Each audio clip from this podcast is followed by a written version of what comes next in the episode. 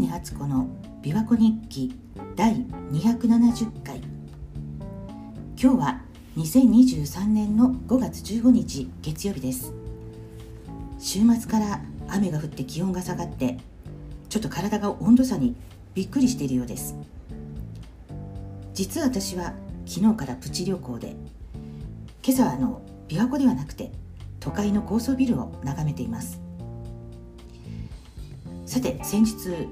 このポッドキャストでも話したんですけれどもアメリカで軍の機密情報をネット上で漏らしていた21歳の州兵の青年が逮捕されたんですけども彼は政府のことを信用してなくて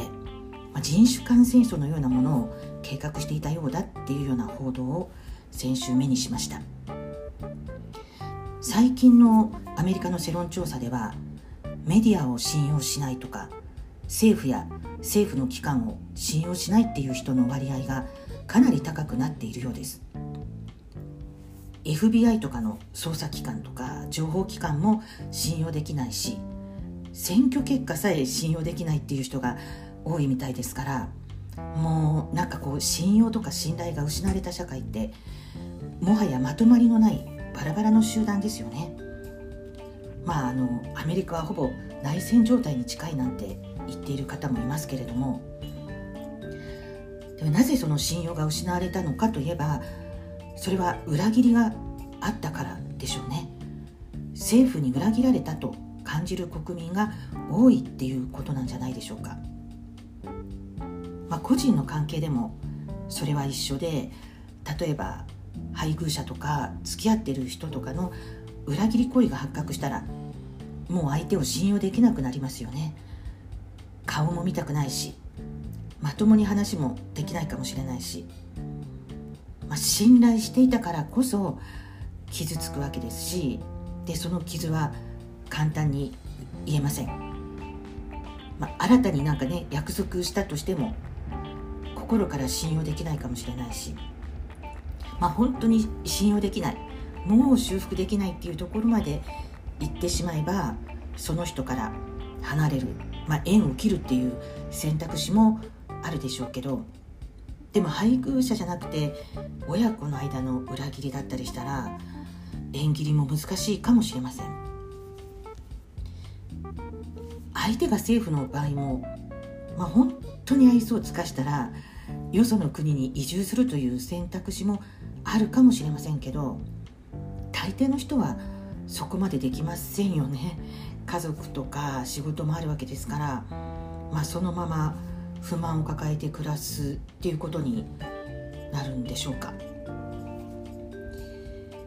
であの例えば岸田首相なんですけど今話題になっている LGBT 法案これまで岸田首相は自民党総裁として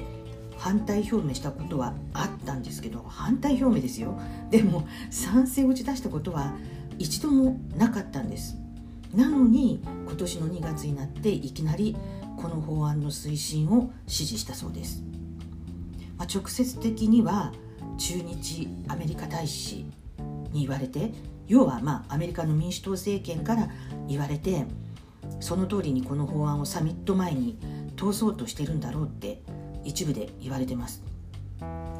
でも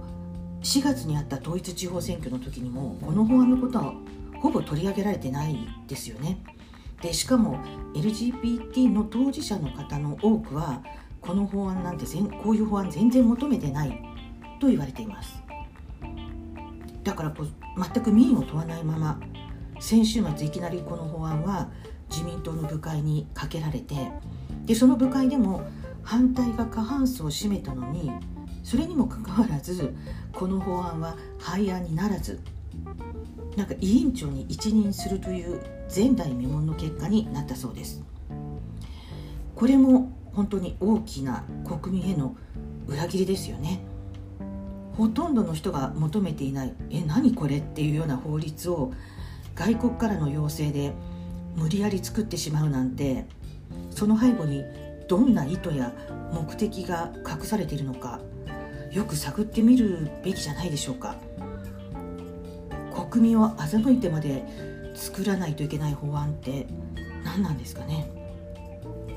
まあ、これだけじゃないんですけどこういういろんなことがあってこのところの私はなんかね国に裏切られた感がどんどん強くなってて